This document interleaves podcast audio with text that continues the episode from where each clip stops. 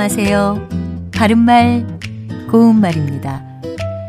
KBS 텔레비전에서 방송되고 있는 우리말 겨루기에서 나왔던 문제를 짚어보겠습니다. 오늘은 우리말 달인 도전 1단계 문제로 두 개 중에서 맞는 표현을 맞히면 됩니다. 먼저, 머리카락에 가리워진 얼굴과 머리카락에 가리어진 얼굴 중에서 맞는 것은 어느 것일까요? 여기서는 가리어진 얼굴이 맞습니다. 가리어지다는 동사 가리다의 보조 동사 지다가 어지다의 형태로 붙어서 나온 것으로 피동의 의미가 있습니다. 만약에 가리워지다란 표현이 나올 수 있으려면 가립다란 동사가 있어야 하는데요. 우리말에 그런 표현은 없습니다.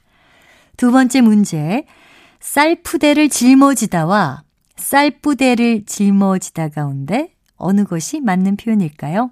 이때는 쌀부대가 맞습니다. 쌀부대는 고유와 쌀과 한자어 부대가 합해진 것으로 쌀자루와 비슷한 표현입니다.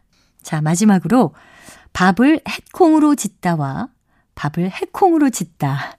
이 중에서 맞는 것은 해에 사이시옷을 쓰지 않는 해콩이 맞습니다.